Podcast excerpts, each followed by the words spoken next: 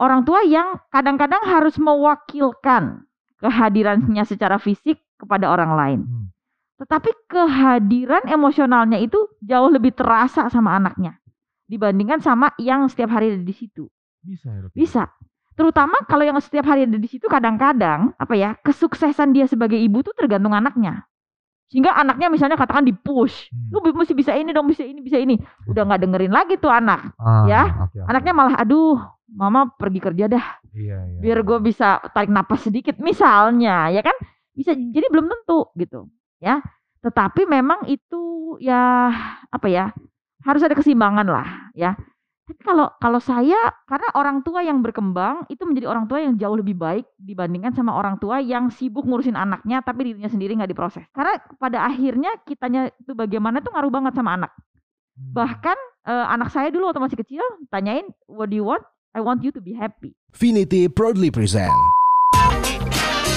Parenting Podcast.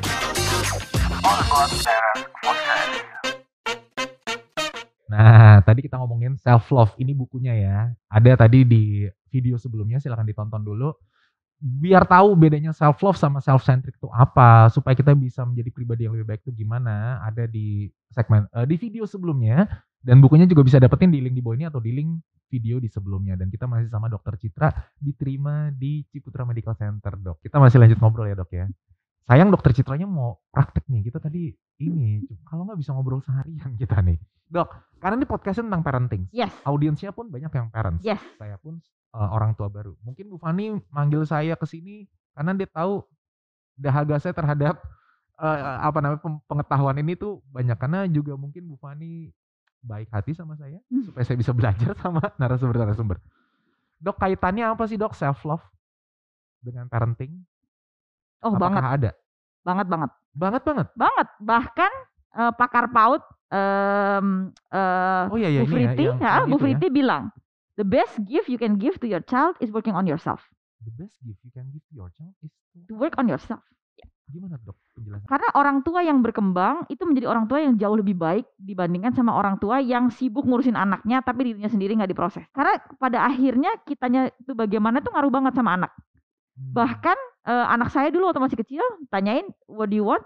I want you to be happy.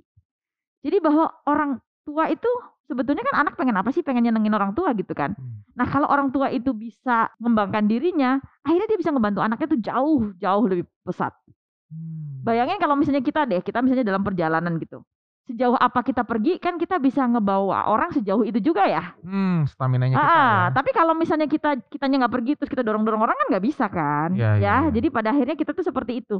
Nah, orang tua yang bisa mencintai dirinya nggak menggunakan anaknya sebagai sumber cinta. Orang tua yang bisa mencintai dirinya tidak menggunakan anaknya sebagai sumber cinta. Iya. Menarik. Gimana tuh dok? Kan gini, kalau misalnya kita menggunakan anak sebagai sumber cinta tuh gini. Aduh, kita pengen anak kita cinta sama kita. Anak kita nurut sama kita. Ah. Anak kita ngikutin sama kita. Maksudnya supaya dia happy, tapi harapannya dia happy supaya kita yang happy.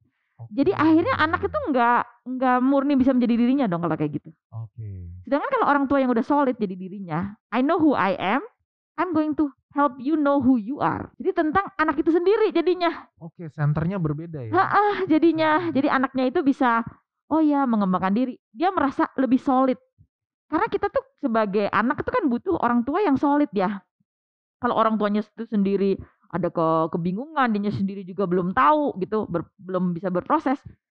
Anaknya itu jadi kebawa, bingung dong kayak gitu, ya. Saya ngerasa banget karena misalnya contohnya gini.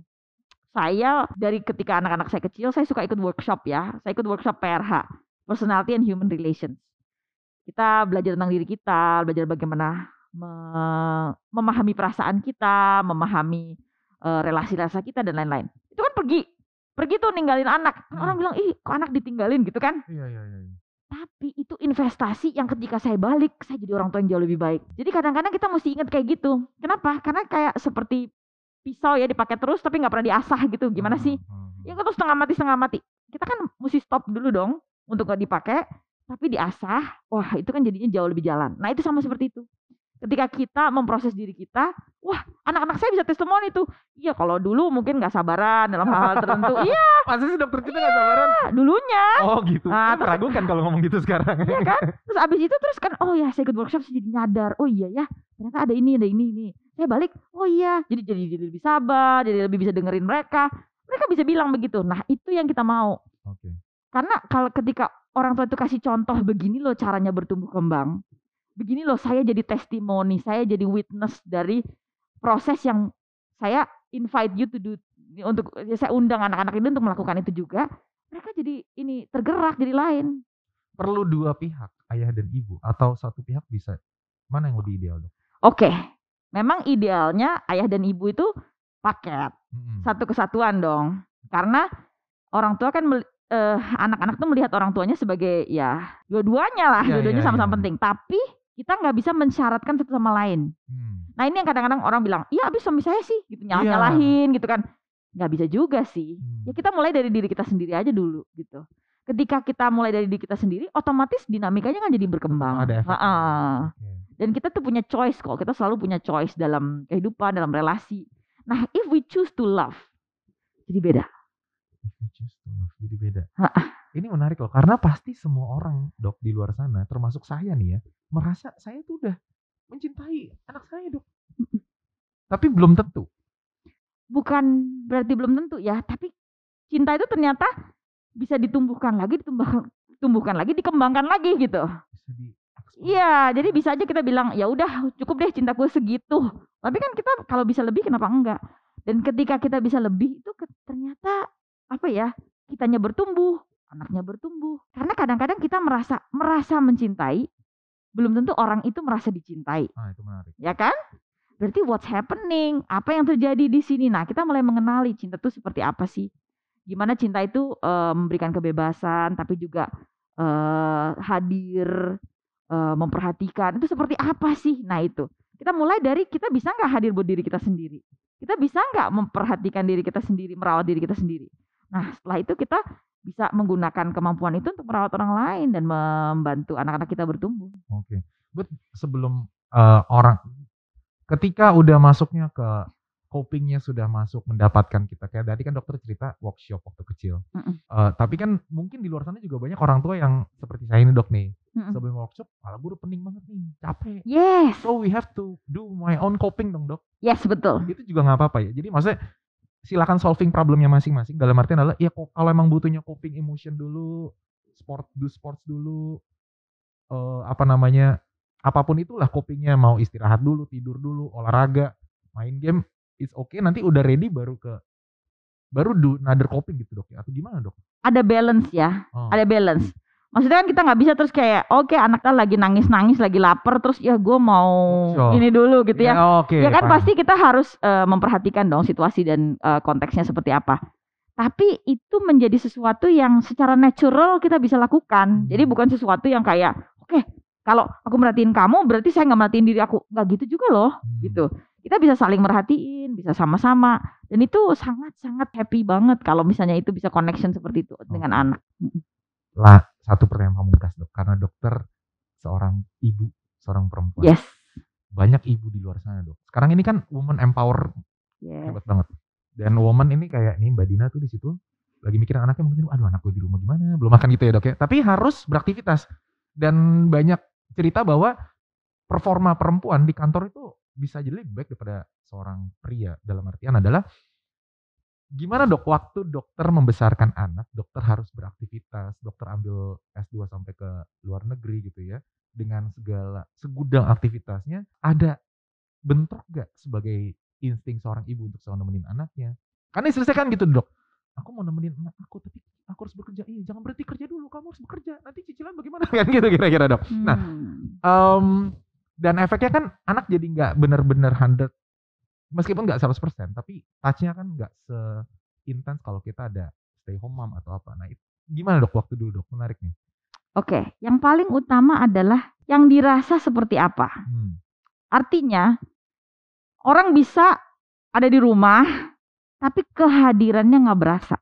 jadi ada ibu-ibu yang mungkin mom ada di rumahnya tapi kehadiran tidak dirasakan Mm-mm. Karena kehadiran itu something more than cuma sekedar fisik ada di situ. Kehadiran itu benar-benar kehadiran emosional. Em, kita bisa nggak membuka diri kita? Kita bisa nggak dengerin betul-betul anak kita? Nah, ada juga orang tua yang kadang-kadang harus mewakilkan kehadirannya secara fisik kepada orang lain. Hmm. Tetapi kehadiran emosionalnya itu jauh lebih terasa sama anaknya dibandingkan sama yang setiap hari ada di situ. Bisa ya dok? Bisa. Terutama kalau yang setiap hari ada di situ kadang-kadang apa ya, kesuksesan dia sebagai ibu tuh tergantung anaknya. Sehingga anaknya misalnya katakan di push, Hmm. lu mesti bisa ini dong, bisa ini, bisa ini. Udah nggak dengerin lagi tuh anak. Ah, ya, oke, oke. Anaknya malah aduh, mama pergi kerja dah, Iya, iya. biar gue bisa tarik napas sedikit misalnya, ya kan? Bisa jadi belum tentu gitu, ya. Tetapi memang itu ya apa ya? Harus ada keseimbangan lah, ya. Tapi kalau kalau saya sama anak-anak itu karena komunikasinya jalan lancar, itu yang antara lain ya. Oh mereka tuh bisa cerita, terus eh, jadinya saya juga bisa mendengarkan. Kemampuan orang tua untuk mendengarkan itu kayaknya paling utama. Ya ibunya psikiater, anaknya puas lah ya. Oke, kemampuan untuk mendengarkan itu penting sekali dok. Berarti eh, kalau tadi kan kita sempat ngobrol off cam gitu ya sama dokter. Dokter pernah ngomong kalau kita kemarin lapar, kemarin malam kita lapar nggak makan, Mm-mm. tapi pagi ini kita sarapan. Laparnya kemarin malam nggak hilang, Mm-mm. tapi laparnya hari ini eh, hilang gitu ya. Bagaimana dok mensiasati supaya anak nggak kelaparan? Nah gitu deh dok. Oke, Kan kita itu ada di rekaman nih. sebelumnya ya soal Iya. yang lapar ini. kita nggak mau nggak mau nggak mau keulang kan anak kita kelaparan nanti terus mereka Betul. terus. Nah orang tua kan tentunya kepingin menghindari lah ya eh, supaya anak itu tidak mengalami ya kekurangan-kekurangan dalam pertumbuh kembangannya. Kita bisa melakukan sejauh yang kita bisa. Artinya ada ada pelajarannya sebetulnya. Oke. Sebetulnya ada workshopnya juga untuk orang tua tuh. Gimana Oke. sih kita merhatiin anak tuh seperti apa. Hmm. Tapi pada akhirnya kita nggak bisa 100%. Pada akhirnya kita manusia. Betul. Pasti anaknya ada juga lah sini situ yang apa eh, kekurangan, terluka atau apa masih ada karena ini manusiawi. Nah, yang penting juga orang tua jangan merasa bersalah. Terus kepingin mengatasi rasa bersalahnya itu lewat anaknya nggak bisa. Jadi kayak, waduh, aduh saya kerja misalnya ya, kasihan anak saya ditinggal. Terus kan orang tuanya merasa bersalah nih. Terus kayaknya jadi ya, aduh gimana jadi, jadi over tuh sama anak. Ah, treatmentnya berbeda. Padahal anaknya yang kayak ya nggak kayak gitu juga kali Iya, iya, gitu iya, iya. ya. Nah jadi kita mesti balance tuh antara keinginan kita, aspirasi kita untuk membantu si anak yang bagus sekali, sama menerima keterbatasan kita sebagai manusia. Oke. Dan kita ya kadang-kadang bikin salah, ya kita minta maaf. Nah ini menarik ya. Heeh. Karena kan apa namanya ya kita merasa bersalah gitu ya sebagai orang tua nggak bisa hadir gitu karena kita harus beraktivitas dan lain sebagainya. Ternyata merasa bersalah juga sebaiknya kalau di sini nggak ada ya dok ya. Bener nggak dok? Dikurangi, bukannya nggak ada. Iya. Mungkin rasa bersalah itu energi bisa nyampe atau feelingnya bisa nyampe. gitu. Ya, dan rasa bersalah itu sebetulnya bukan bentuk cinta yang kita berikan kepada anak kan. Kan orangnya nggak nyaman dong. Oh iya saya merasa bersalah nggak nyaman. Tapi kalau misalnya kita minta maaf secara ya tulus, tapi abis itu ya udah oke sekarang what do we do kan lain rasanya. Jadi kinya adalah ketika kita kita tidak ada yang sempurna kasarnya Nggak gitu ya. Tapi di balik setiap kesalahan kita, kekurangan kita, ada baiknya ketika kita hadir ketemu sama anak, bukan rasa negatif itu atau rasa tidak nyaman itu yang kita munculkan, tapi expansion of love yang tadi dokter ceritakan itulah yang kita pancarkan. Yes, Karena sudah waktunya habis, dokter. seru ya. Iya, nanti boleh kita ambil kalau masih mau lanjut dengerin yang sesi-sesi ngobrolin seputar self love, seputar ini kayaknya masih nanggung gitu ya. Silakan komen di bawah pertanyaan-pertanyaan apa lagi. Kita akan cari waktu lagi sama dokter Citra nih, Dok. Dan siang hari ini saya ucapkan terima kasih banyak dokter atas Sama-sama. waktunya. Sudah Sama-sama. diterima kami semua di uh, Ciputra Medical Center. Jangan lupa kalau mau bukunya silakan klik link di bawah ini dan untuk cerita terbaik untuk yang komen juga silakan karena untuk satu cerita terbaik akan dapat buku ini dari um, Dokter Citra dan juga um, Finity dari Parenting Podcast. Sekali lagi dok, terima kasih banyak. Sama-sama. Semoga video ini bisa bermanfaat buat kami. Yes. Buat saya pribadi sangat bermanfaat. Yes. Karena saya baru dapat paradigm atau persepsi expansion of love itu Hmm. gitu ya. Jadi ternyata cinta kita ini masih bisa kita explore lagi kepada anak kita explore lagi. Dan buat Mamedet semuanya, jika dirasa video ini bermanfaat, silakan di-share. Em, kasih like juga buat dukung kalau memang konten-konten tentang parenting ini bermanfaat gitu ya. Dan tentunya di-share ke teman-teman semuanya. Sekali lagi terima kasih dokter. Sampai jumpa lagi di video berikutnya. Di follow juga Instagramnya dan lain sebagainya. Bye-bye. Parenting. Podcast.